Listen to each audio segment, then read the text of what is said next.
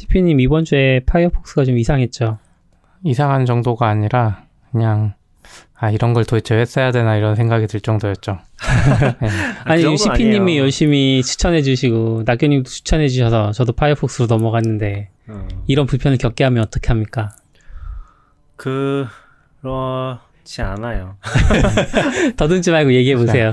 제가 우선 우선 제가 겪은 일이 뭐냐면 어 5월 5일이었나요 그때 4일이었나? 해커톤 한 날. 네. 맞죠? 어, 4일이었을까 토요일에 음. 해커톤 이제 뉴비톤이라고 하는데 제가 거기 회사에서 후원해서 가서 이제 아침에 뭐 자료 달라 그래서 노트북을 켜고 자료를 받아서 이제 줬어요. 그리고 음. 뭐 하다가 파이어폭스 좀 이따 켜려고 이제 파이어폭스 다시 켰는데 plugin이 하나도 없는 거예요. 음. 근데 plugin 다 삭제된 것 같은 거예요.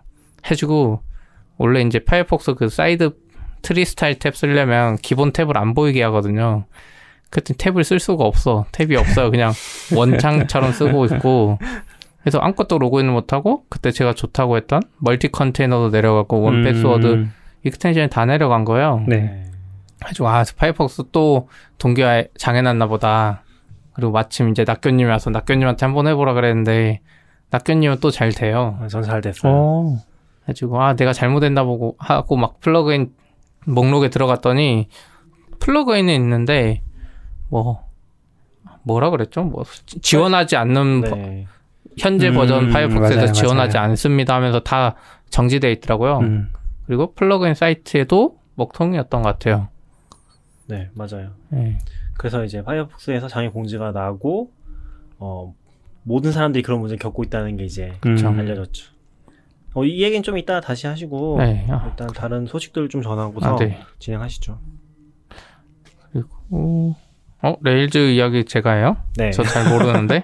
아 대충. 네. Rails 6.0.0 RC release candidate 네. 1이 오. 지금 나왔어요. 어, 뭐 이런저런 몇천 commit이나 넘었대요.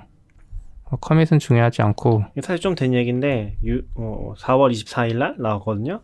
그래서 아마 조만간 6.0이 나올 것 같습니다. 음, 그렇습니다. 어, 원래 메이저 버전은 크리스마스 때 release 된다면서요? 네, 그건 Ruby죠. 그건 Ruby만요. 아, 얘 Rails군요. 네, 네, 죄송합니다. Rails는 그런 개념이 없어요. 네. 아. 생뚱맞게 나왔던 것 같아요, 항상. 근데 이제, 아. 네. 네. 그리고, 어, 마이크로소프트에서 Visual Studio Code에 드디어 원격 개발 기능이 들어갔는데요. 이건 뭐냐면 뭐, remote 서버에다가 서버 띄워놓고 거기에 이제 SSH로 붙어서 소스 코드를 열 수 있는 거죠. 아니면 이제 저 같은 경우는 Docker Compose로 작업을 하니까 Compose로 띄워놓고 그 Compose 내에 있는 소스 코드 접근할 수 있는데 이 코, 이 기능이 좋은 점은 이제, 어, 이 기능이 없을 때는 Visual Studio Code가 소스 코드를 열 수는 있지만 그 코드의 맥락을 모르거든요. 이 파일의 맥락을 모른다는 의미가 뭐냐면 어 패키지가 설치되어 있을 거잖아요. 저는 Compose로 띄웠으니까. 하지만 코드는 local machine만 바라보고 있으니까 패키지도 인식을 못 하고 그리고 뭐 Python 3인지 2인지 이런 것도 구분을 못 하는 거죠. 그래서 좀 그 추적 같은 거 예를 들면 선언부가 어디 있는지 이런 거 추적 같은 것도 잘 안 되고 그랬는데 요번에 이제 해 보니까 잘 되더라고요. 다만 이제 아직 정식 버전에는 안 들어왔고 정식 버전이 지금 코드가 1.134.1이거든요. 근데 어, 아 1.133.1이거든요. 근데 그 Insiders 버전이라고 다른 버전이 있어요. 음. 까나리 같은 크롬 까나리 같은 버전인데 거기 있는 1.34예요. 거기에서 음. 원격 개발 기능 플러그인을 설치를 하면 네. 사용해 보실 수 있습니다. 그러면 아, Canary라고 하나요? 네, 크롬은 Canary. 네, 크롬 카나리 버전이라고 따로 있어요. 있어요. 네. 둘다 설치할 수 있어요. 파이어폭스 Nightly라고 하는데. 맞아요. 제 이름이 좀 음. 달라서. 아, 근데 여기 서초 너무 이제 살기 어려운 동네인 것 같아. 얼마나 저렇게 차들 지나다니면서 뭐 누구 아들 찾는다고 다니고 아, 뭐 데모하고 아, 데모도예요? 네, 뭐그 아, 여기 대법원이랑 뭐 검찰이 있으니까 지금 네네. 아이 서초 동네가 이제 진짜 시끄러운 동네가 될 것 같아요. 음, 원래 조용해서 좋았는데. 요즘 좀 심해진 것 같아요. 음.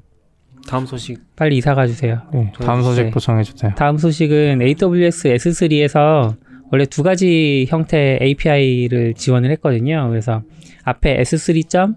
아마존 aws.com으로 시작하고 그다음 bucket name 나오고 그다음에 쭉 이런 URL 방식을 path style이라고 불렀더라고요. 그리고 그거 말고 앞에다가 아예 bucket name을 적고 그다음에 아마존 S3 이렇게 적 시작하는 게 이제 sub domain virtual host 아, virtual host style 예 이렇게 표시를 했었는데 이제 앞에 거를 지원하지 않을 거라고 음. 2020년 9월 30일부터 그래서 그때까지는 이제 수정을 해야 된다. 애플리케이션 코드 수정해라. 그리고 SDK도 바뀔 거니까 업데이트 음. 자주 하고 뭐 이런 SDK는 식으로. 바뀔 거라는 거라기보다 이제 SDK 내부에서 호출하잖아요. 네. 우리가 보통 직접 호출하는 게 아니라 다 SDK를 어. 쓰잖아요. 그쵸? 그러니까 뭐 HTTPS로 호출하는 경우는 사실 드물잖아요. 음. 그래서 SDK 업데이트만 잘하면은 크게 문제는 없을 것 음, 같기는 음, 해요. 내부적으로는 다 처리를 해주니까. 음. 근데 이제 그런 URL을 hard coding하거나 클라이언트 네. 해놓는 경우가 많은데 음. 이게 문제거든요. 애들 이렇게 바꿀 거였으면 진작 이렇게 했어야 되는데 음. S3에서 URL 따면 지금까지 다 path style이었어요. 아. virtual host style도 됐는데 네. S3의 그 object 아. URL 보여주는 게 다 음. path style이었어요. 그래서 버처로스 스타일이 있는지도 몰랐어요. 저도 어떤 다른 프로그램은 그렇게 따주길래 알았는데 아. 근데 버처로스 스타일이 훨씬 쓰기 편하죠. 네. URL 뒤에 경로가 똑같고. 네. 근데 뭐 보안 이슈 이야, 이야기가 있더라고요. 그쵸? 어 그래요? 그랬던 것 같아요. 뭐 뭐, 어, 저는 보안 이슈는 잘 못 봤어요. 보안 이슈까지는 못. 근데 이게 좀 특이한 게 이번 공지는 거의 포럼에 나와서. 그렇죠. 음. 사인인 안 하면 못 보못 보더라고요. 저 사인 안 해도 보이던데 안에 사인인 해 있어서 그런가? 네. 아니요 아니요 저 안 안 했는데 보여요. 네. 어, 저는 안 했는데 네. 안 보여가 로그인 창으로 넘어가길래. 음, 링크가 잘못 걸려 있었나 봐요. 음. 뭐 아무튼 네. 음. 그리고 다음은 아 다음은 안 해요. Rook이라는 이제 오픈 소스가 있거든요. R O O K죠. 네. 저도 이제 Kube를 많이 안 써서 자세히 모르는데 이게 어제 subicura님한테 좀 설명을 들었어요. 이게 음. 뭘 해주는 거냐면은 우리가 보통 AWS에서는 EBS를 써서 어 EBS가 네트워크 storage잖아요. 네. 그런 거를 Kube에는 이제 그런 게 없으니까 실제로 뭐 AWS나 클라우드 상에서 실행하는 게 아닌 경우에는 이런 걸 대체적으로 구현하기 위해서 이제 룩이라는 이 도구, 이 프로젝트를 사용을 한다고 음. 합니다. 그래서 오, 이게 오픈스택에서 쓰는 걸로 알고 있는데 어떻게 했는지 모르겠네. 셉 CEPH 네. 음. 이런 거라든지 뭐 HFS라든지 이런 것들을 지원을 해주고 있고요. 그래서 이걸 사용해서 네트워크 storage를 혹은 이제 비슷한 형태의 storage를 구현할 수 있게 해주는 프로젝트가 음. 1.02 release가 됐습니다. 음. 첫 번째 이제 메이저 milestone을 찍은 거고요. 얘도 CNCF 프로젝트네요. 네, 맞아요. 꼭 필요한 것 같아요. 이쪽이 문제니까. 음. 할까요? 네. 네, 그리고 이제 요거는 subicura님 불러서 한번 자세히 네, 그렇네요. 걸로 네, 하겠습니다. 그 윈도우에서 이제 Windows Terminal이라는 프로그램을 발표했어요. MS 빌드에서. 음. 이건 이제 어 뭐 PowerShell 같은 걸 만든 건 아니고 맥으로 치면 iTerm 같은 프로그램입니다. 음. 네, 요거 자세한 이야기는 이제 뒤에서 해보겠습니다. 네. 파이어폭스 부가 기능 장애 아. 다시 얘기해 보시죠. 이거는 제가 느끼는 게 낙교님이 좋다고 해서 쓰면 항상 이런 문제가 생기는 것 같아요. 아 그렇군요. 네. 낙교님 탓이네. 파폭이랑 뭐 이맥스 이런 거 있잖아요. 네. 이맥스는 낙교님이 아무리 팔아도 제가 안 써봤기 때문에. 응, 그니까 네. 혹시나 이제 낚이면 안 된다는 거죠. 근데 네. 파이어폭스 이제 부가 기능이 뭐 인증서 문제라고 하더라고요. 아... 정확한 내용은 안 밝혔는데 뭐 인증서 관련돼서 인증서가 잘못돼가지고 그 이미 깔려 있는 부가 기능까지 다 인, 음. 인, 뭐가 안 맞는 식으로 해서 그게 다 기능이 내려가 버렸어요. 좀 critical한 거였는데. 음. 해지고 이제 나중에 트위터 공지가 이제 나중에 올라왔어요. 그 공지 보는데 부가 기능을 절대 지우지 말래요. 안 된다고. 음. 그럼 데이터가 날아가니까. 음. 근데 전 이미 한 번 지웠거든요. 네. 안 되니까 답답해서 음. 지웠는데 그래서 그 여파가 지금까지 있어요. 아. 지금 한 4일 지났는데 이제 오랜만에 켜는 컴퓨터 켜면 걔가 동기화가 안 돼요. 그 아이고. 플러그인 삭제한 애가. 음. 또 다시 설치하고 네. 다시 동기화하고. 뭐 파이어폭스 플러, 부가 기능이 진짜 동기화가 이상해요. 음. 제대로 딱 안 돼요. 원래 한 대에서 지웠다가 한 대, 얼마 안 돼서 네, 한 대에서 지웠다가 한 대에서 다시 설치하면 다 설치돼야 되는데 네. 한 세 개 정도 되고 한 네 개 정도 안 돼 있고 막 이 상태에 막 껐다 음. 키고 뭐 동기 아무리 눌러도 자꾸 낙교님한테 그때 물어봤더니 파이폭스를 재설치하라 그랬어요 저한테 그때 장애난 날 아. 본인은 괜찮다고 그러면서 네. 네, 저는 괜찮았어요 그리고 음. 그때는 이제 저희가 문제를 겪었을 때는 CP가 문제를 겪었을 때는 공지가 안 나와 있었거든요 그쵸 아, 그리고 트위터 찾을 생각도 안 했죠 당연히 내 잘못이라고 음. 생각하고 음. 이런 장애는 항상 내 잘못이니까 뭐 저도 파이어폭스 꽤 오래 썼거든요 한 네. 7년? 8년 썼는데 그런 문제를 겪어본 적이 없어요 음. 네, 잘 썼고 근데 저는 그렇다고 하니까 사실 오랫동안 크롬을 썼잖아요. 음. 근데 이번에 파이어폭스로 넘어가서 이제 부가 기능 장애를 저도 이제 똑같이 겪었거든요. 근데 음. 몇 개는 남아 있더라고요. 제가 쓰는 플러그인 중에. 아, 그리고 몇 개는 안 돼서 이게 왜 사라졌지 하고 플러그인 그 설치할 수 있는 페이지로 들어가서 설치를 눌러도 설치가 안 돼요. 그래서 음. 이상하다. 뭔가 꼬였나 하고 이제 좀 기다렸어요. 일단 지우지 않고. 음. 근데 이게 제가 왜 그랬냐면 저는 크롬을 쓰던 버릇이 있는데 크롬 쓸 때 1Password 플러그인이 업데이트 될 때마다 크롬 업데이트 될 때마다 이런 문제가 있었어요. 아, 그쵸. 맞아요. 작동을 제대로 안 해요. 그래서 좀 고생했고 그때도 이제 처음에는 조금 그 우왕좌왕하다가 결국은 그냥 기다리는 수밖에 없겠구나. 1Password 플러그인이 업데이트 될 때까지 이런 생각했었는데 이번에도 그래서 사실 파이어폭스 장애라기보다는 아 파이어폭스 업데이트 됐는데 뭔가 플러그인들이 못 따라온 건가 이런 생각했어요. 음. 그리고 이제 그 플러그인 홈 플러그인 페이지에 가보니까 그 몇몇 몇몇 플러그인들은 뭐 이 버전과 호환성이 맞지 음. 않아서 뭐 이런 식으로 메시지가 있더라고요. 그래서 기다리면 되겠네 하고 있는데 시피님이 장애라고 하시더라고요. 그래서 음. 제, 어... 제, 저를 계속 의심하다가 혹시나 해서 어. 이런 거 찾을 때 역시 네. 트위터더라고 외국 아, 서비스들은 트위터. 그래서 트위터 찾으니까 바로 올라와 있어. 그나마 애들은 빠른 편이었죠. 음, 다른 데는 자기들 장애 나도 트위터에는 안 올렸으니까. 장애인지도 몰랐을 거고 그때가 미국 연휴는 아닌가 주말이었어서. 네. 근데 봐 근데 주말인데 계속 대응을 한 거잖아요. 거의 뭐 주말 내내 대응한 것 같으니까. 근데 저 파이어폭스 쓰면서 네. 불편한 점이 좀 몇 가지 더 있어요. 음. 이 미묘하게 CPU를 크롬보다 많이 쓰는 것 같아요. 미묘하게가 아니라 그냥 대놓고 많이 써요. 아 그래요? 네. 브라우저 그러니까 웹사이트들이 크롬에 최적화를 많이 해놔서 그런 건지 모르겠지만 파이어폭스 좀 느려서 이렇게 왜, 맥에서 스페이스 전환을 저는 한 네 개 정도 스페이스 띄워놓고 전환을 많이 하거든요. 근데 전환할 때 유튜브가 끊겨요. 그거는 소리가. 잘못 사용하시는 거예요. 저는 유튜브를 크롬으로 봅니다. 배신당한 느낌인데. 그러니까. 아 근데 파이어폭스의 문제인지는 모르겠는데 어 파이어폭스가 약간 전통적으로 좀 웹앱 쪽이 좀 느린 경향이 음... 좀 있어요. 그래서 웹앱을 계속 상주시켜 놓고 CPU를 쓰는 앱들을 많이 띄워 놓으면은 네. 탭을 많이 띄우잖아요. 네. 그런 상태면 CPU가 굉장히 많이 먹기는 해요. 근데 탭 많이 띄우려고 Tree Style Tab 아, 같은 거 추천하시면서 거꾸로 파이어폭스 생각을 해보면은 Tree Style Tab을 쓰면 탭을 많이 띄우잖아요. 네. 그럼 당연히 그것 때문에 느려질 수는 있는 거죠. 음. 네, 그거는 고려해야죠. 그러니까 그래서 파이어폭스 쓰고 Tree Style Tab 쓰라고 하신 거잖아요. 아, 탭 많이 띄워서 쓸 거면. 탭을 계속 관리하는 거죠. 근데 Tree Style Tab은 탭을 관리하기 위한 거지 탭을 많이 띄우기 위한 건 아니에요. 그냥 성향상 계속 많이 띄우게 되는 것 뿐이지. 네, 뭔가 이상해. 그래서 언제 크롬으로 다시 넘어갈지 모르겠습니다. 근데 Tree Style Tab에 또 적응되면 음. 모든 게 다 느려도 사실 잘 못 넘어가요. 저는 아직 그 크롬에 있는 Tree Style 비슷한 플러그인이랑 음. 크롬에 있는 거랑 뭐가 다른 건지 잘 모르겠어요. 크롬에 있는 거는 따로 팝업이 뜨잖아요. 팝업? 네. 창이 안 붙어 있잖아요. 창이 따로 떠요. 아, 네, 네, 네. 그게 좀 불편해요, 음... 사실. 그리고 음. 제가 그 탭을 핀 해 놓거든요. 몇 개는 음. 지메일 같은 거 핀 해 놓는데 pin해서 링크 클릭해서 새 창 창으로 음. 띄우면 꼭 빈 창이 하나 더 뜨는 그런 문제가 생기더라고요. 저만 그런가요?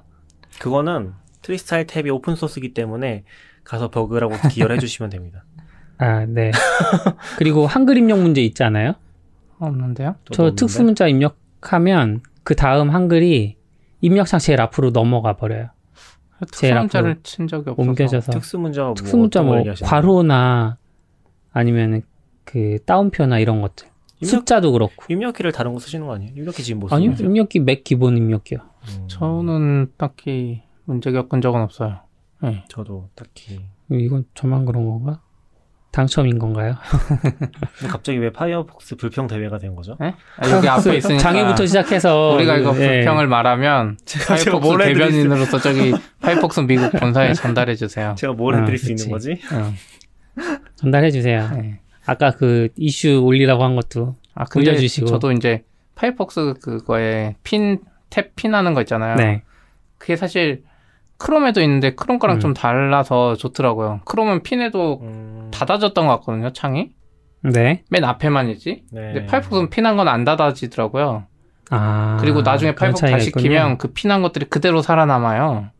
음. 해가지고 내가 뭐 개발 URL 몇 개 띄워놨잖아요, 음. 다섯 개. 네. 그럼 파이어폭스 다음에 실행할 때 또 그게 그대로 떠서 음. 모르겠어요. 크롬 동작 방식이 잘 기억은 안 나는데. 근데 핀... 크롬은 뭔가 핀 해놓고 command W 누르면 창이 닫아졌던 것 같거든요. 음... 다시 켤 때 안 살아나거나. 네, 다시 켤 다시 켤 때는 잘 살아나요. 기억이 안 나는데 네. 핀 해놓고 내가 창 여러 개 닫으려고 command W W 하다 보면 핀 된게 네, 지워진다. 닫아져 버렸던 아... 것 같은 느낌이에요. 저도 음. 잘은 모르겠어요. 지금 파이어폭스를 기본으로 안 쓴지 너무 오래돼가지고 이게 그 기능이 파이어폭스의 기능인지 음. Tree Style Tab의 기능인지 잘 모르겠어요. 좀 아, 섞여 있거든요. 자체 기능 같아요. 네, 근데 그 그게. 섞여 있거든요. 그러니까 거기서 좀 확장한 것도 있고 그래서 잘은 모르겠어요. 근데 음. 아무튼 뭐 음. 그건 좋은 크롬에서는 아, 뭐야 파이어폭스에서는 안 닫히네요. command W 눌러도. 네. 그래서 약간 실수로 진짜 음. 노래 들을 때 요즘에 그런 것들 많잖아요. 노래도 유, 유튜브 뮤직 같은 거 들으면 브라우저에 띄워야 되는데 그런 것들 많으면 거기 떠 있어도 좋은데 아까 말한 대로 이제 전 CPU는 모르겠고 집 컴퓨터 아이맥이 오래된 건데 그냥 메모리가 8기가밖에 안 되거든요. 어. 그냥 파이어폭스 크롬 탭 하나당 아니 파이어폭스 탭 하나당 막 200, 300메가씩 묶고 있어요. 크롬이요? 파이어폭스가 탭별로 나와요? 메모리가? 네. 그냥 helper가 여러 개 떠 있어. 뭐 helper 아, 이름 이런 식으로 네. 해가지고 이거 파이어폭스가 메모리를 진짜 많이 먹더라고요. 어... 근데 이런 이야기는 이제 예전부터 많았어요. 유튜브가 redesign을 음. 했는데 파이어폭스에서 뭐 몇 배 느리다. 음. 그리고 사람들이 그때 팁으로 했던 게 뭐냐면 유튜브 옛날 디자인으로 쓰는 법 이런 아. 거. 근데 저는 파이 유튜브는 아예 못 쓰겠던데. 왜냐면 노트북에서 유튜브를 음. 실행하면은 거의 무조건 팬이 돌기 때문에 그쵸. 안 열거든요, 파이어폭스로. 그냥 무조건 크롬으로 넘어가고 사실 크롬도 그렇긴 한데 전 그냥 유튜브 파이어폭스로 봐요. 귀찮아서. 어... 음. 근데 약간 그런 이슈가 있는 것 같아요. 크롬은 뭐 웹 표준 뭐 조금은 지키지만 그런 거 모르겠고 막 걔들 느리잖아요. W3C 하는데. 네. 음. 그래서 우리가 그냥 우리 사이트에 필요한 기능이면 최대한 빨리 적용해버리고 딴 사이트들도 그거 다 적용하는데 이제 파폭은 그 음. 나름의 그 철학이 있잖아요. 해서 잘 안 움직이고 빨리 적용 안 하고 하다 보니까 그런 기능 쓰는 애들이 있으면 음. 그쪽에 문제가 생기는 것 같아요. 재밌는 게 있는 게 요즘 웹앱이 엄청 유행이잖아요. 네. 근데 웹앱이 유행하면서 이제 약간 웹 표준을 지키는 게 구식이 된 것 같다는 느낌이 음. 많이 들어요. 그러니까 웹 표준을 지키면은 사실 파폭에서 잘 나오고 크롬에 잘 나오는 게 너무 당연하잖아요. 음. 근데 요새는 크롬에만 잘 나오는 애들이 진짜 많은 것 같아요. 음. 그러니까 특히 한국 서비스들이 크롬 뭔가 웹 지원한다고 하면서 open web 지원한다고 하면서 크롬만 지원하는 경우. 그렇죠. 저도 최근에 뭐 정부 사이트 같은데 보면 이상하게 해서 안 돼서 음. 아 정부 사이트가 이렇지 뭐 하다가 크롬으로 들어가면 엄청 잘 돼요. 음. 그러니까 한국도 대부분 사람들이 이제 크롬 쓰다 보니까 해주고 오히려 파이어폭스가 옛날 IE보다 더한 존재가 된 것 같아. 그냥 파이어폭스가 없으면 다 될 것 같은 느낌도 들고. 음. 저는 최근에 겪었던 게 삼성 화재인가? 그 다이렉트 보험 이제 여행자 보험 가입을 하는데 네. 이게 원래는 그 사이트가 크롬에서도 아예 안 열렸거든요. 그러니까 음. 열면은 IE로 여세요 이런 식으로 네. 바뀌면서 상세 페이지 안 보이는 거 있잖아요. 그런 느낌이었는데 크롬에서 음. 열리길래 아 크롬이 아니라 파이어폭스 열리길래 어 너무 좋다. 거기서 이제 결제를 하는데 결제가 실패한 거예요. 그래서 음. 한 제가 파이어폭스로 뭔가 결제 가능한 수단들 있잖아요. 음. 다 바꿔가면서 한열번 정도 한 것 같아요. 다 실패하고 크롬에 가서 하니까 바로 됐어. 음. 와 파이어폭스 쓰면 내 삽질 시간이 늘어나는 것 같아. 점점 벗어나고 싶은데. 네, 그렇죠. 그리고 또 하나 겪었던 게 자비스라고 저희가 최근에 월급 명세서 받는 걸 바꿨거든요. 아, 네. 우리나라 스타트업이죠. 그랬던 것 네, 같아요. 맞아요. 네. 근데 거기도 web app인데 파이어폭스에서 안 돼요.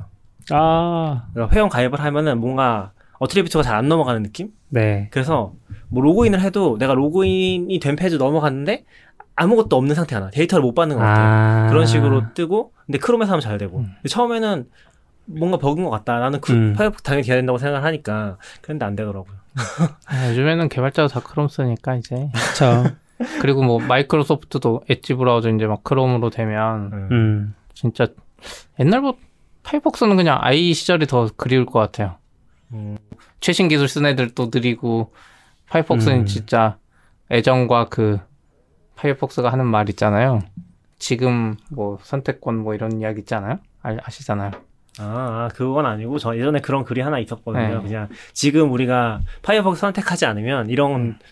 이런 선택지를 선택하지 않으면 나중엔 음. 그런 선택지조차 없어질 것이다. 음. 음. 근데 뭐 그렇게 생각할 수도 있고 아닐 수도 있는 거니까. 딱 그런 마인드로 지금 써야 되는 것 같아 파이어폭스. 예전에 아니, 좋으니까 쓰는 거예요. 예전에 그 불편한 이야기 다 했잖아요. PSF 관련해서 이야기해 주셨던 스카리 님도 파이어폭스 쓰시거든요. 근데 그분은 약간 그냥 오픈 소스적인 맥락에서 파이어폭스를 음. 지원하 지지하시는 것 같아요. 그러니까 OS도 리눅스 쓰시거든요. ODK는 파이어폭스 되나요? 저희는 파이어폭스에서 뭐 레이아웃이 깨지거나 하는 아, 이슈가 한 번 있었어요. 아. 제가 파이어폭스 쓰니까. 아, 그러시구나. 그래서 발견을 했는데 엄청 후순위로 밀렸어. 이슈가. 그런 것도 있을 수 있어요. 저는 이제 44bits 만들면서 음. 파이어폭스밖에 안 보기 때문에 크롬에서 깨질 수 있습니다. 아. 그렇지만 크롬에서 깨지면 1순위로 고쳐야죠. 음. 제가 안 보니까 모르는 거죠. 누군가 음. 얘기해 줄 때까지. 근데 잘 안 얘기해 주거든요. 아, 그래서 제가 저번에 안드로이드 크롬에서 좀 이상하다고 말씀드렸던 적이 있는 것 같은데. 아, 그거 지금도 안 되나? 모르겠어요. 그렇지 않을까요? 제가 CSS 설정을 제대로 안 해놔서 음. 가끔 문제가 생겼어요. 근데 지금 그거보다도 이게 전 이번 건이 좀 재밌었던 게 이게 어플리케이션 쪽에서 이게 시대적인 흐름이라고 해야 되나? 그런 것들이 이제 있는 것 중에 하나가 전 두 가지라고 보거든요. 하나는 소프트웨어 업데이트가 이제는 선택이 아니라 필수가 된 거죠. 그게 어떤 거냐면 예를 들어 Photoshop 6을 내가 쓰는 건 이제 말이 안 돼. 클라우드 넘어가면서 없죠. 없죠. 그러니까 업데이트가 자동으로 되니까 중간 네. 버전을 쓰는 게 허락이 안 되는 거예요. 그쵸? 인터페이스가 바뀌어도 예전 인터페이스 쓸 수 없는 거죠. 근데 이거랑 비슷하게 지금 Firefox 문제가 뭐냐면 이게 내 문제가 아니라 원격지 상에서 문제가 생긴 건데 음. 모든 게 다 disable 된 거거든요. 음. 근데 맞, 맞긴 맞아요. 왜냐면 보안적으로 봤을 때 허가되지 않은 플러그인 설치되면 당연히 문제가 생길 수 있으니까 그런 네. 걸 관리하기 위해서 이런 게 들어가 있는 것 같아요. 그래서 중간에 대처법 나온 것도 약간 실험 기능 켜가지고 그런 거 disable 된 거 푸는 식으로 만들 아. 했던 것 같아요. 정확히 모르겠지만 그러니까 약간 이상한 페이지 들어가서 중간에 fix를 자동으로 해줬는데 그게 아. 무슨 스터디라는 기능 이용해서 아 맞아요, 맞아요. 걔들 원격으로 해버렸어요. 오. 우리가 안 건드리고. 네. 근데 그거를 굳이 끈 사람은 그걸 켜라 어. 그런 거였죠. 맞아요. 음. 그런 게 있었는데 이제 그런 것 때문에 틀린 건 아닌데 근데 우리가 작업하는 환경이 완전히 온라인에 종속돼 있는 느낌? 그래서 그쪽에 문제만 생겨도 음. 전 세계에 이제 Firefox 개발 환경이잖아요. 개발자들의 개발 환경을 망가뜨릴 수 있는 거죠. 여러 가지 중의적인 의미에서 개발 환경이잖아요.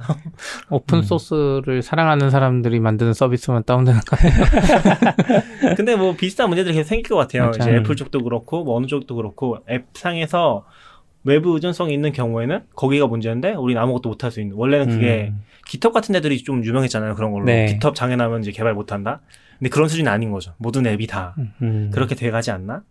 생각이 좀 들었어요. 그렇죠. 크롬도 그러잖아요. 크롬 옛날 버전 쓸 방법이 없잖아요. 기본적으로. 그쵸, 그래서 크롬이 새 기능을 딱 출시했는데 사이트 CSS가 깨져. 음. 그럼 이 사이트가 최대한 빨리 바꿔야 돼. 지금 며, 며칠 안에 다 모든 사람이 다 깨질 거기 때문에. 네. 음, 그렇죠.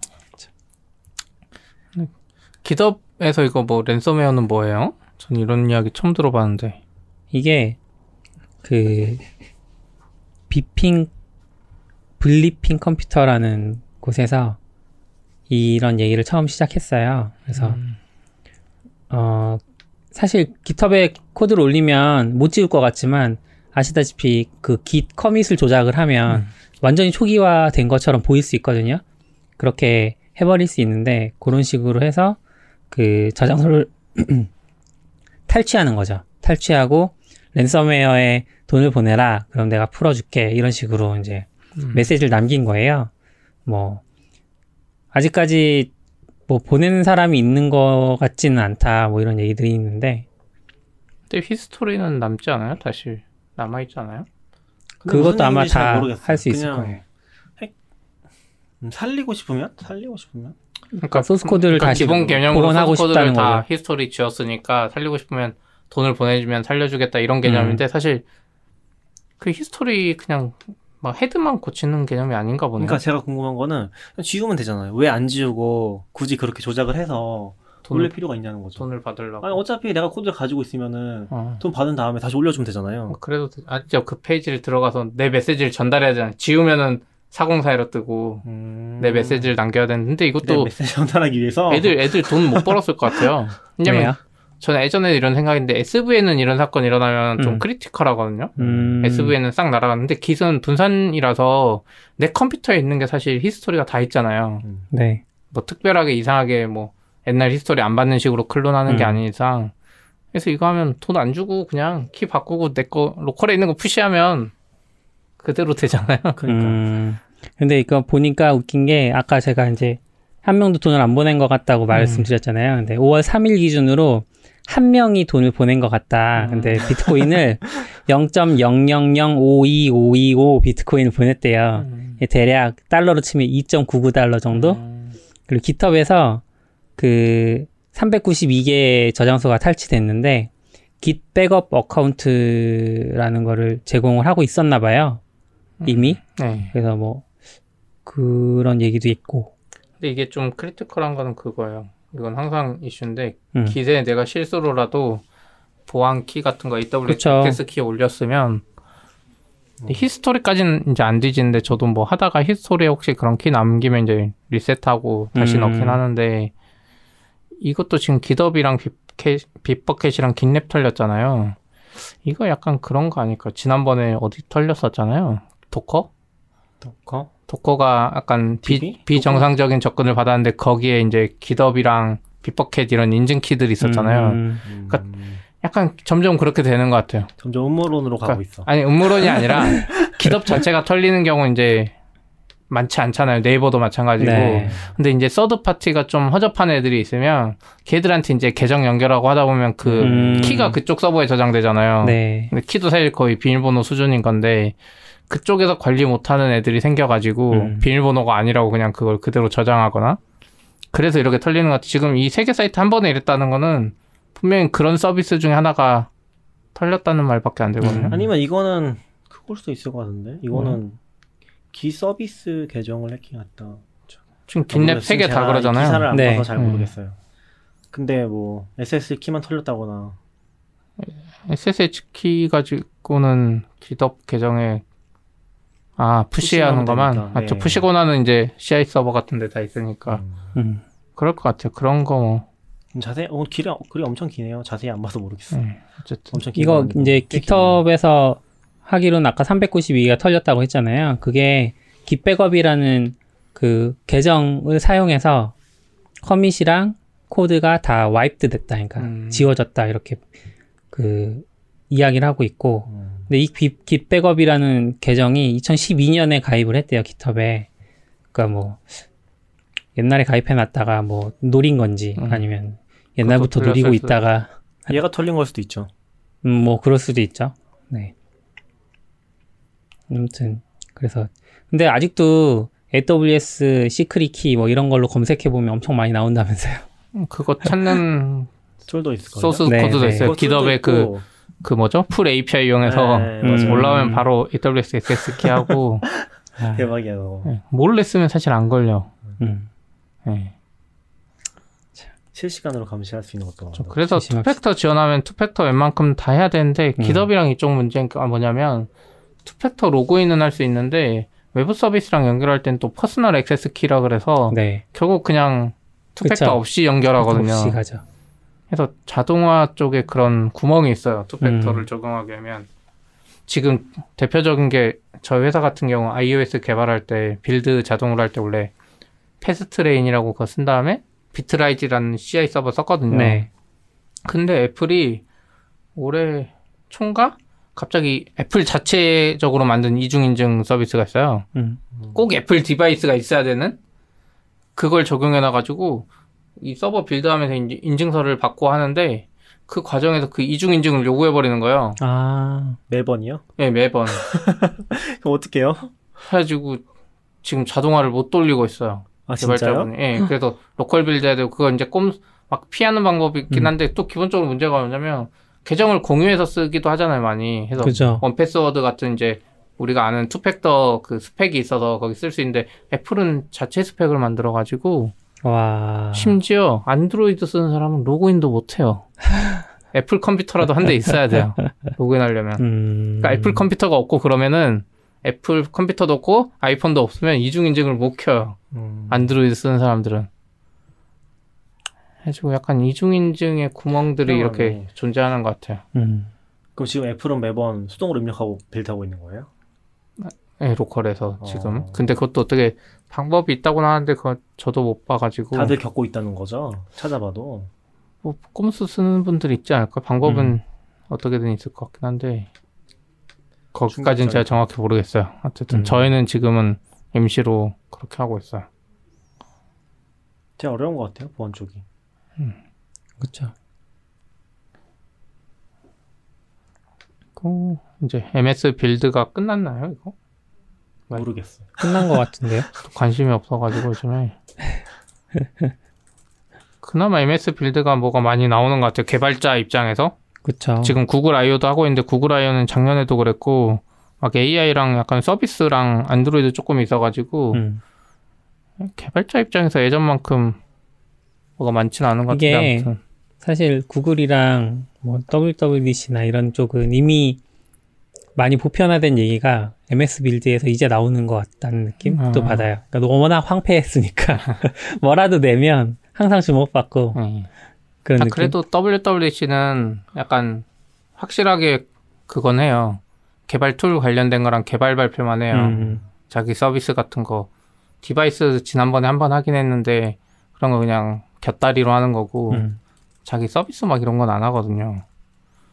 근데 뭐 어쨌든 MS 빌드는데 좀 애들 제대로 하는 것 같아. 진짜 음. 개발 툴들 음. 새로 나오는 거 지금 다 이슈되고 인기 많은 개발 쪽 소식 보면 음. MS 빌드인 것 같아요. 음. 그렇죠. I/O는 사실 I/O는 좀 애매한 것 같긴 해요. I/O는 개발자 행사랑 일반 구글 제품 행사랑 겹쳐 있는 느낌이잖아요. 그래서 근데 음. 원래는 개발자 행사였는데 나중에 음. 이제 좀 많이 껴들었죠. 지금도 음. 보면 제일 큰 발표가 예를 들면 픽셀 발표한 거 그쵸. 그런 거고. 음. 근데 보니까 또 keynote가 나눠져 있더라고요. 음. keynote가 일반 keynote가 있고 개발자 keynote 따로 있어요. 음. 개발자 keynote 가면은 또 코틀린이랑 개발 얘기만 또 잔뜩 해놨더라고요. 그래서 막상 보면은 아 내가 iOS 개, 아니 아니 안드로이드 개발자 아닙니까? 어 잘 모르겠어. 그런 느낌인 것 같아요. 느낌상. 근데 MS 음. 쪽은 좀 되게 어 요즘 분위기 자체가 MS 엄청 다르잖아요. MS가 누구였죠? CEO가? 사티아. 사티아? 사티아 나델란가. 음, 나델레. 어, 나델라. 들어오신 이후로 완전히 느낌이 달라졌잖아요. 네. 그리고 빌드 같은 경우는 지금 애저랑도 많이 겹쳐 있어서 음, 음. 애저 컨퍼런스가 따로 있는지 모르겠어요. 근데 애저랑 많이 겹쳐 있어서 그런 얘기들이 되게 임팩트 있게 다가오는 것 같긴 해요. 그렇죠. 음. 구글은 지금 클라우드 넥스트에서 또 한 번 하고 맞아요. 네. I/O 하려니 좀 애매하고 네. 구글은 I/O에 지금 초청한 사람만 봐도 뭔가 달라요. 개발자도 초청했는데 음. 음. 그 유튜버 박막례 할머니 초대했어요. 아, 2년 연속으로. 아.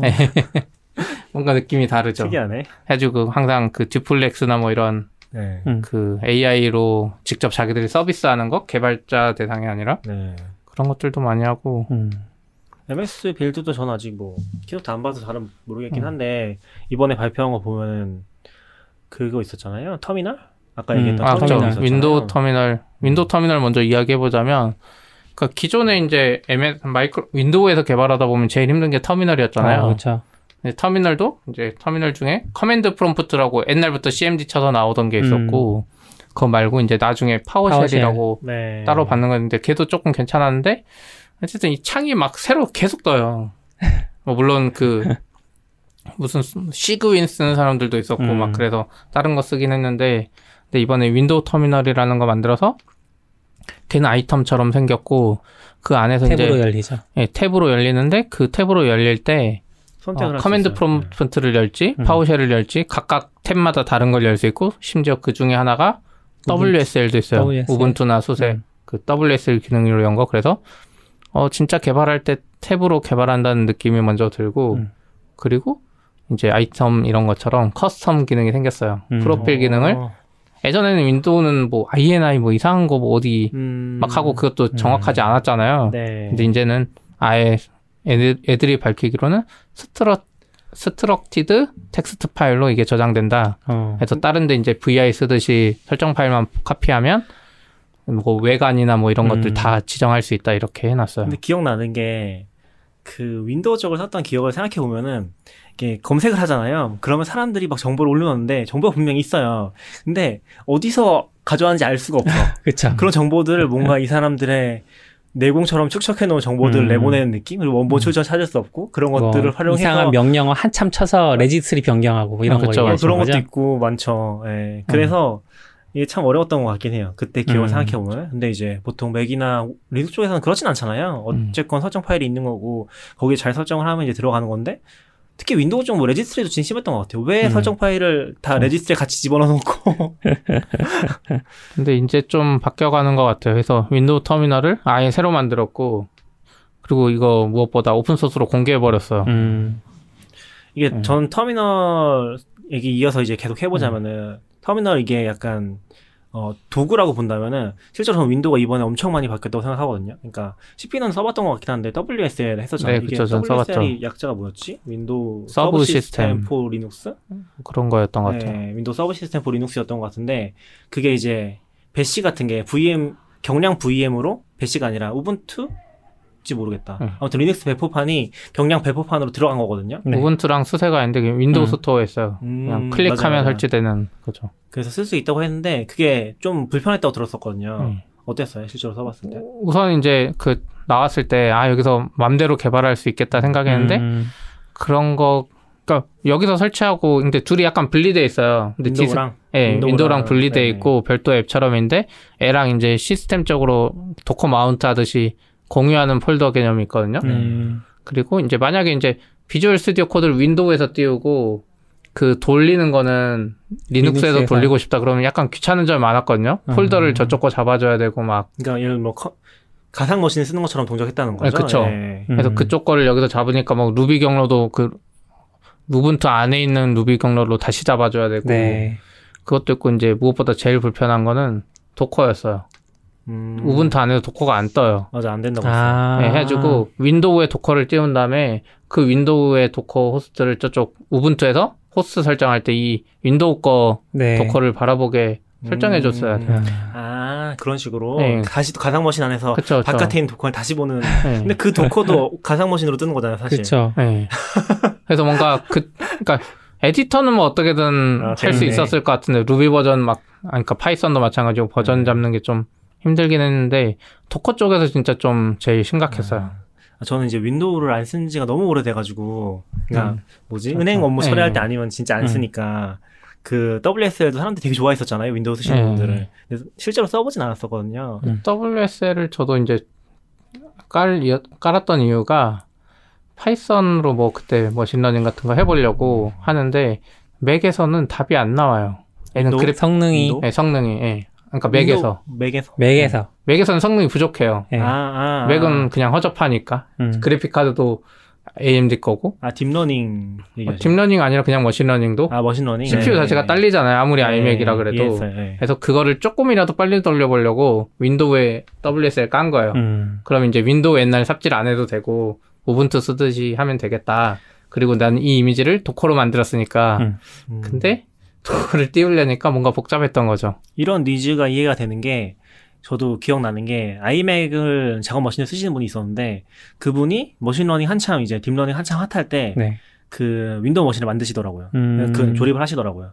근데 그럴 때 이제 그런 needs가 엄청 강하겠죠. 음. 약간 윈도우는 사실 그게 되게 약하잖아요. 그러면은 음. 그때는 거기서는 WSL 쓸때 command line 그 프로그램으로 한 거예요?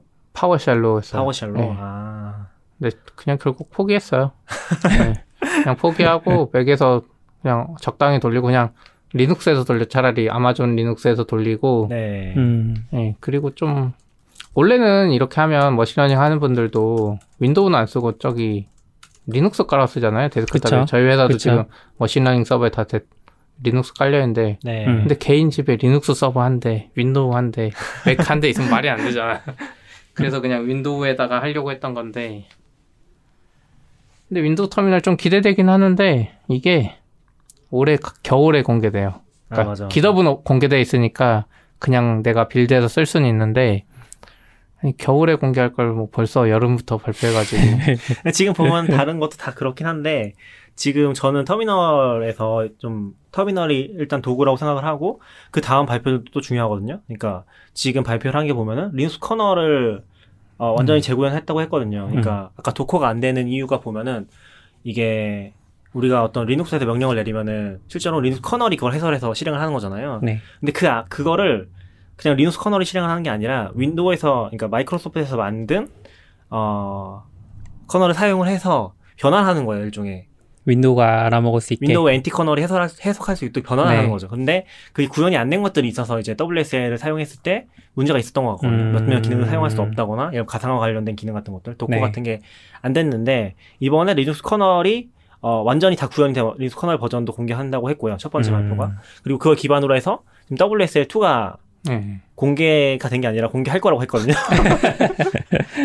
그래서 지금 WSL2 발표 자료를 보면은 중간에 그 GIF 같은 걸로 넣어놓은 게 있어요. 음. 그래서 이게 보여준 게 지금 그 WSL2에 들어가서 도커를 실행한 거거든요. 음. 그리고 그게 굉장히 빠르게 실행이 된다 하는 걸 보여주는 네. 영상이에요. 여기도 보면은 system call 해서 하니까. 그렇죠. 아, 그것도 그렇고 지금 뭐 스토리지 같은 것도 한 20배 이상 빨라진다고 하거든요. 음. 그래서 요 WSL2랑 지금 나온 윈도우 터미널이랑 조합을 쓰면은 사실 이게 우리가 생각을 해보면은 맥이 개발자들한테 엄청 메리트가 네. 있었던 게 그 맥이 BSD 커널이었기 네, 때문이잖아요. 그냥 네. 리눅스처럼 그냥 쓸 수 있는 것 때문에 그런 건데 지금 윈도우도 거의 그런 느낌으로 가지 않을까? 음. 그래서 얘네도 이제 가상 기술을 쓰고 가상화 기술을 쓰고 있다고 하는데 거의 이제 그 격리된 느낌 없이 쓸 수 있다고 얘기를 하거든요. 네. 그, 그렇게 되면 또 굉장히 많이 바뀔 음, 것 같아요. 어떤 편집자 출신 한 분이 그런 얘기를 올리셨는데 그 출판사 IT 출판사들이 전문서 낼 때 제일 고민이 그 command 명령어를 네. 혹은 이제 예제를 처음 시작할 때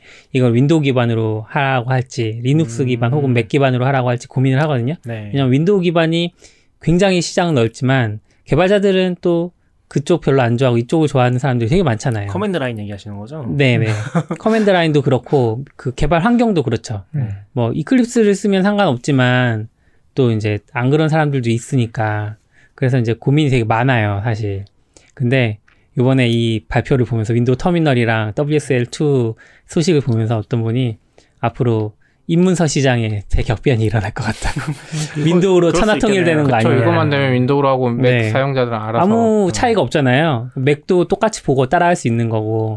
그러니까 이게 지금 거의 처음인 것 같아요. 요런 그 판이 만들어진 게 음. 지금까지 Windows는 그런 판이 없었고 없었죠. 왜냐면 제가 황무지였잖아요. 제가 프로그램을 처음 배웠을 때 했던 게 coLinux거든요. coLinux가 뭐냐면 음. 어 그게 가상 머신이랑 비슷한 것 같은데 Windows 안에다가 Linux를 띄워줘서 음. 그 리눅스 커널 안에 들어가서 작업을 하는 그런 도구거든요 일종의 어, 그런 걸 써서 처음에 Linux를 배웠었어요 그 다음에 이제 리눅스 넘어 그런 식이었는데 아. 그런 게 그냥 Windows 안에 통합이 되는 거잖아요 네. 그래서 굉장히 재밌는 시장이 열릴 것 같아요 같아요 Windows도 그거 해준 거 자체가 대단한 것 같아요 음. 그렇죠 우선 결정을 했고 음. 능력 있는 사람 진짜 MS 개발자들 많긴 한가 봐요 아, 회사의 정책상 그랬지 아까 Windows Terminal도 보면 C++ 94%인가 그래요 소스코드 repository 가면 그러니까 요즘 트렌드로 뭐 C샵으로 했을 수도 있고 네. 그랬을 것 같은데 요즘 개발자들이라면 안 썼겠죠. 네. 근데 그 보면 막 그 애니메 동영상도 있거든요. 저희 44비트 이제 글 공개하면 거기 유튜브 링크 걸었는데 음. 소개 유튜브 영상 보면 예쁘죠. 투명하게 됐고 진짜 이쁘게 잘 만들었는데 네, 잘 아, 이걸 C로만 C플로 만드는 사람도 진짜 엄청 잘하겠다 네. 그런 생각이 들더라고요. 더더 더 재밌는 거는 그러니까 지금 이게 터미널이랑 WSL2랑 연결이 되어 있는 것도 있지만 음. 또 하나 묶여 있는 게 어, 코드거든요. 그러니까 지금 아까 전에 Visual Studio 그, Code야. Visual Code 네. remote 개발 얘기하셨잖아요. 네. 그게 또 묶여 있는 거예요. 그쵸, 맞아요, 지금 묶여 있어서 WSL WSL이, 지원한다고 써 있어요. 그렇죠. 네. WSL이 가상머신처럼 동작은 하지만 실제로는 같은 안에 네. 있는 것처럼 native 환경처럼 그쵸, 그렇게 동작을 있는. 하게 되니까 이게 판이 엮여 있고 거기다가 음. 또 하나 이제 공개한다고 했던 게 이 코드를 원격에서 실행한다고 원격이 아니라 뭐죠? 그 아니 원격 용어는 원격이에요. 음, 그 웹, remote. 웹. 아 웹은 온라인. 네, 온라인에서, 아, 온라인에서 있는 것도 개발 예. 만든다고 했잖아요. 그쵸. 그런 것들 잘 묶여 있는 느낌이 굉장히 많이 드는 것 같아요. 음. 온라인까지는 모르겠고 remote까지는 약간 엮여 있는 게 우리가 아까도 이제 Docker Compose 이야기했잖아요. Docker Compose로 up하고 이제 쓰는 거는 다 괜찮은데 제일 귀찮은 게 뭐냐면 Visual Studio Code 썼을 때 어 뭔가 그 그 Docker Compose 환경 안에서 명령어를 실행해야 돼 서버 말고 음. 뭐 Rails 루틴 migration이나 뭐 콘솔을 띄워야 돼 그러면은 Docker Compose exec 뭐뭐뭐 Docker 그쵸, Compose 그쵸. run 뭐 음. 써야 되는데 네. 지금 Visual Studio Code Remote 여기서 발표된 게 뭐냐면 그냥 소스도 그냥 심지어 그 안에 있어도 돼요. 해서 음. 얘가 Docker 환경 안에 들어가서 그러니까 Visual Studio Code가 뜰 때 Docker 환경이랑 붙어가지고 Visual Studio Code에서 뜨는 터미널은 이미 그 Docker 환경 안에서 네, 실행돼요. 맞아요. 해가지고 아무 불편도 없고 무엇보다 그 command 클릭해서 그 소스 코드 추적하는 것도 네. 다 되고 원래 Docker Compose up 하면 좀 안 좋은 게 그 로그에 이제 뭐 URL이나 뭐 파일 경로가 딱 찍히잖아요. 음. 원래 디버깅 하다 보면 에러 나면 근데 Docker Compose 안에 있는 건 그걸 못 따라가요. 파일 경로가 다르기 음. 때문에 Visual Studio Code랑 근데 아, 그쵸. 예, 그래서 네. command 클릭해서 원래 그 파일 딱 바로 열리면 진짜 편하거든요. 음. 근데 이 remote 하면 애초에 얘가 그 안에 환경을 가정하고 떴기 때문에 그게 돼요. 네. 그래서 사실 이제 아까 말한 것처럼 제가 기존에 WSL이랑 Visual Studio Code 연결할 때 막 Ruby runtime도 뭐 음. WSL 안에 거 잡아주고 막 그쵸, 이런 삽질 했어야 되잖아요. 근데 이게 WSL2로 약간 해결이 되지만 음. Visual Studio Code Remote로 그걸로 어떻게 보면 더 근본적으로 네. 더 해결이 되는 거예요. 그래서 음. 이제 Windows에서 어, 개발하는 게 리눅스 환경처럼 쉬워질 것 같아요. 음. 사실 그, 저는 에디터가 작년 초까지만 해도 Sublime파였거든요. 음. Sublime 쓰다가 JetBrains PyCharm으로 넘어왔어요. 네. 그 이유 중에 하나가 그 remote interpreter 기능이거든요. PyCharm에서는 Docker Compose나 Docker를 지원해서 그 안에 있는 runtime 제고 그 잡아줄 수 있고 그러면은 소스 코드 추적 같은 것들이 다 돼서 아 PyCharm 그게 됐어요? 네 원래 됐어요. 아. 그래서 VS 코드에 왜 이 기능이 있을까 없을까 하고 찾아봤더니 2017년인가 6년에 만들어진 엄청 해묵은 이슈가 있는 거예요. 지원해 주세요 음. 리모트. 근데 댓글이 막 120개가 달려 있어. 막 개발 중이다라는 얘기는 이제 중간중간 개발자들이 써놨는데 언제 되지라고 했는데 이 소식 딱 듣고 바로 이슈 들어갔더니 클로즈도 됐더라고요. 음. 그래서 아 좀 약간 감회가 있었고 이 기능 이제 제가 그 정식 버전은 아직 없고 Insiders 버전에만 있다고 했잖아요. 네. 그 버전이 약간 canary라서 그런지 약간 불안정한 맛은 있어요. 그래서 얘네가 제공하는 Python 샘플 코드가 있는데 그걸 다운받아서 하면 잘 되거든요. 코드 추적 잘 되고 해서 제가 하고 있던 local에 Docker Compose로 올리는 프로젝트에다가 이제 그 Code를 띄워봤어요. Code로 remote 개발을 띄워봤어요. 그랬더니 조금 일단 자원을 많이 먹는다는 느낌이 있고 둘째로는 어, 하다가 죽은 적이 한 번 있어요. 음. 제가 뭐 설정 막 바꾸고 막 이렇게 좀 했더니 그리고 Docker Compose로 하면 조금 설정해줄 부분이 조금 더 있는 것 같아요. 일반적인 Docker보다는 음. 그래서 그 부분만 해결되면 뭐 그리고 버전 하나 차이 나니까 지금 Insiders랑 음. 정식 버전이랑 뭐 다음번 버전부터는 VS Code로 넘어가 볼까 지금 저도 진지하게 고민을 하고 있어요. PyCharm 너무 느려가지고 resource 많이 먹어서 그쵸.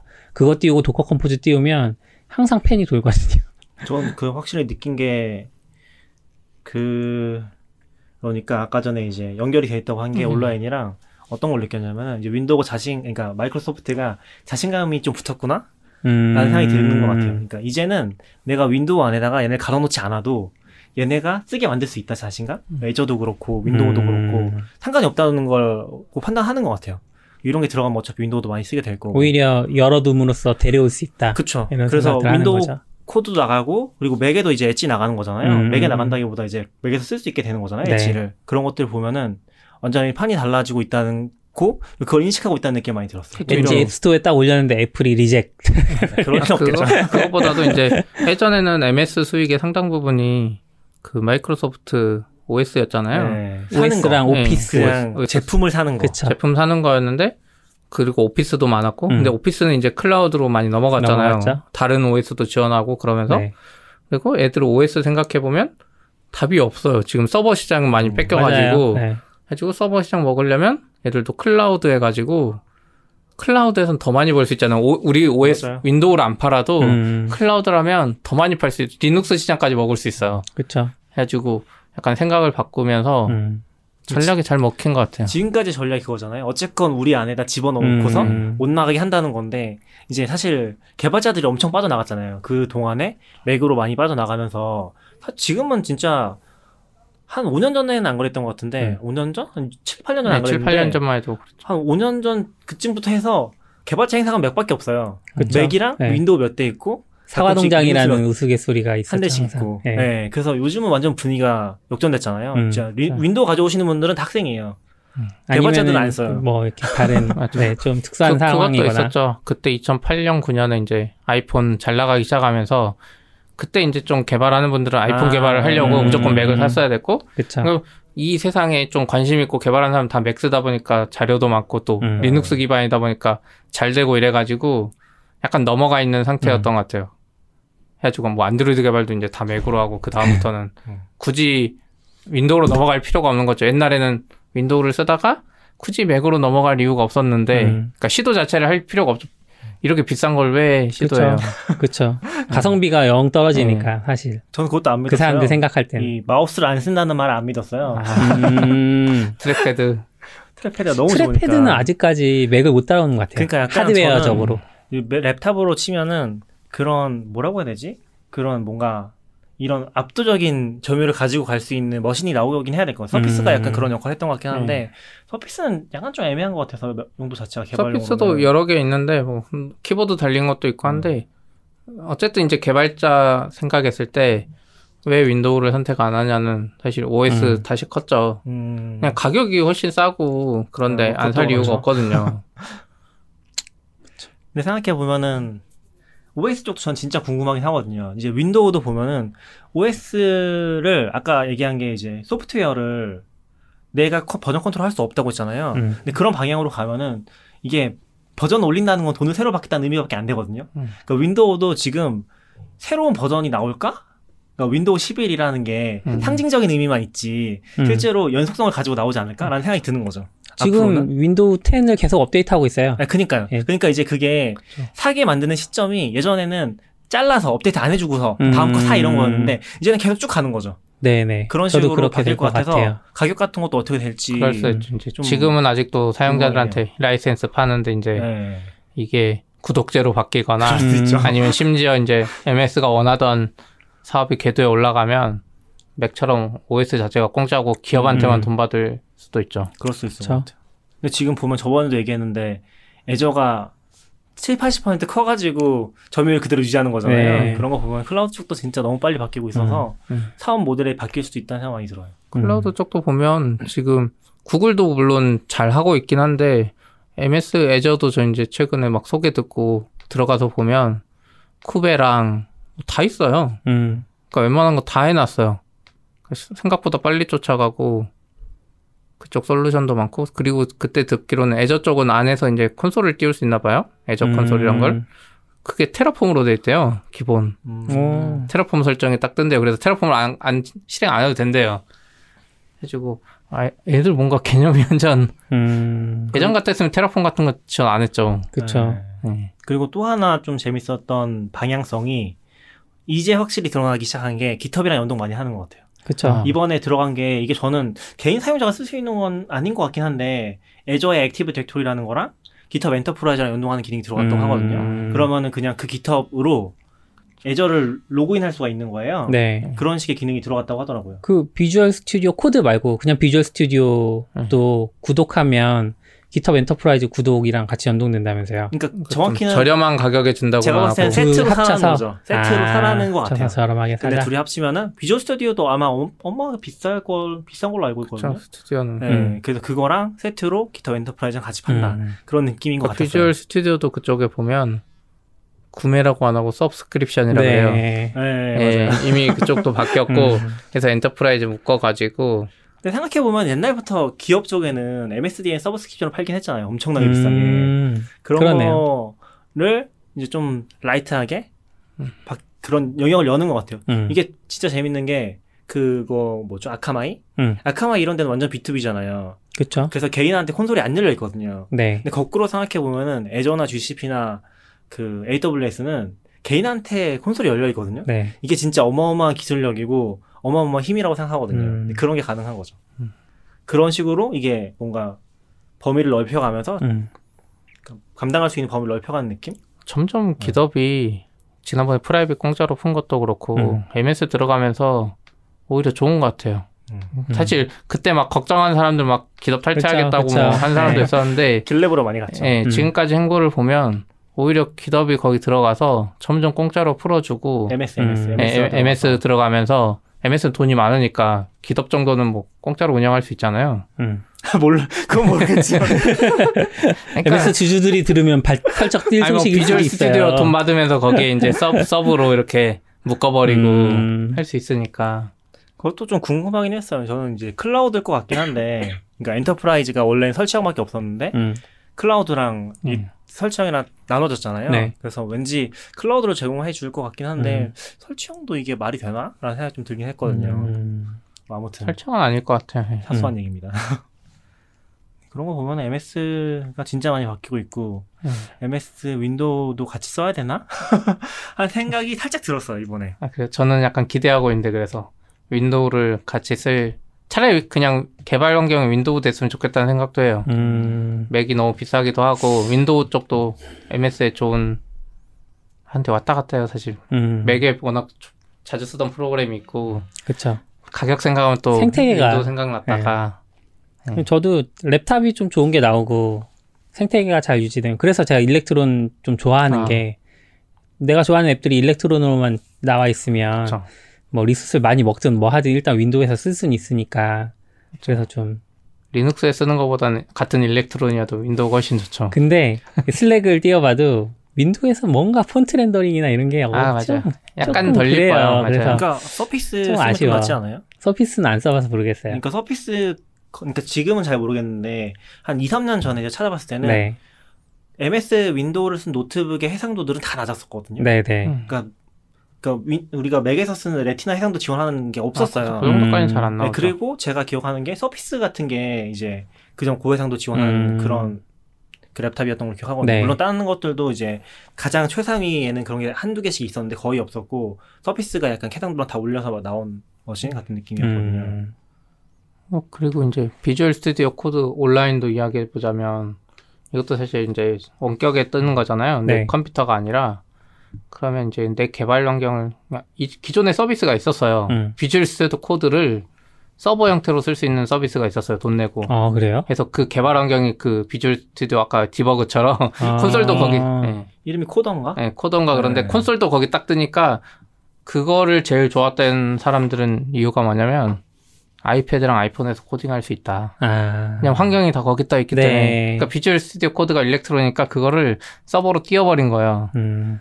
그 예전에 있었던 기능 중에 하나가 원격 연결 기능 등 있었잖아요. P2P로 연결하는 거. 음, 그래요? 그래서 아, 그쵸, 그 라이브 네. 기능. 그렇죠. 라이브가 있어서 집에다 서버 켜놓고 음. 원격지에서 붙을 수 있다 이런 얘기들은 있었는데 음. 이건 이제 서비스가 있는 일렉트로니까 그걸 통째로 서버로 음. 띄워버리고 MS도 이렇게 하고 하다 보면 점점 이제 배그 전성이 또 줄어들 수 있어요. 음. 반대로 생각하면 그 떠 있는 애가 리눅스면 그쪽에서 띄우고 그리고 최근에 이제 클라우드 9 같은 것도 MS가 아니 AWS가 인수하면서 자체 람다 코드 에디터로만 놔두고 그거 접는다 그랬거든요. 아. 그래서 이제 없어졌는데 해 클라우드 9쓸 필요가 없어지는 거죠. 네. Visual Studio Code Online이 있으면 거기 띄우면 돼. 내 서버에 만약에 내 윈도우가 있으면 거기 아까 말한 대로 Visual Studio Code를 띄워놓고. 음. 이게 전 좀 되게 역설적이라 느낀 게 뭐냐면, 전 사실 구름이나 Cloud Nine 보면서 저걸 왜 쓰지? 라는 생각 많이 했었거든요. 근데 네.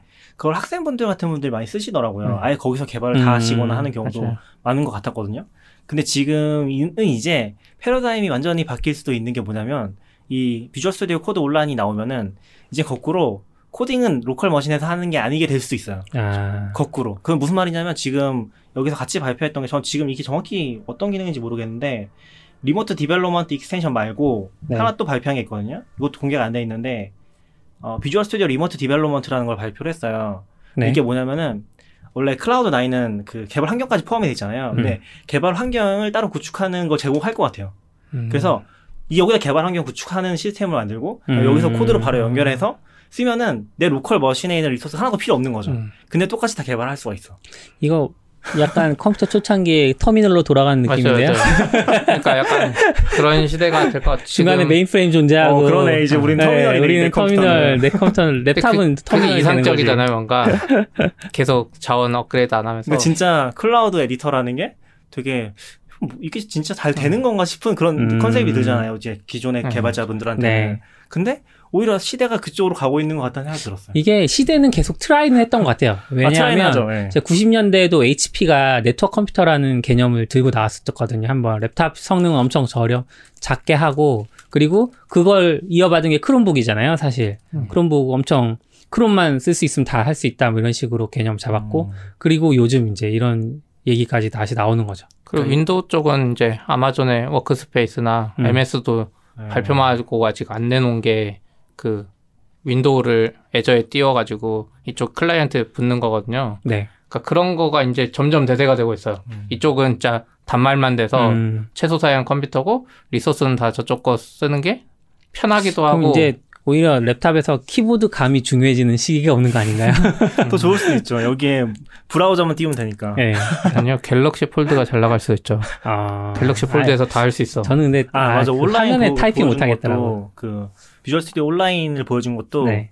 iPad인가 거기서 시연했다고 하더라고요. 음, 아. 이제 막 시연할 때도 애플 거 갖다 쓰고. 음. 저 옛날에는 사실 Mac 못 썼다면서요, MS에서. 그랬을까요? 네. 근데 네. 사티아 전후로 약간 그게 풀려가지고 음. 많이 썼던 것 같기도 하고. 그러니까 이게 약간 이거를 CNCF에서 성숙도 단계 있잖아요. 네.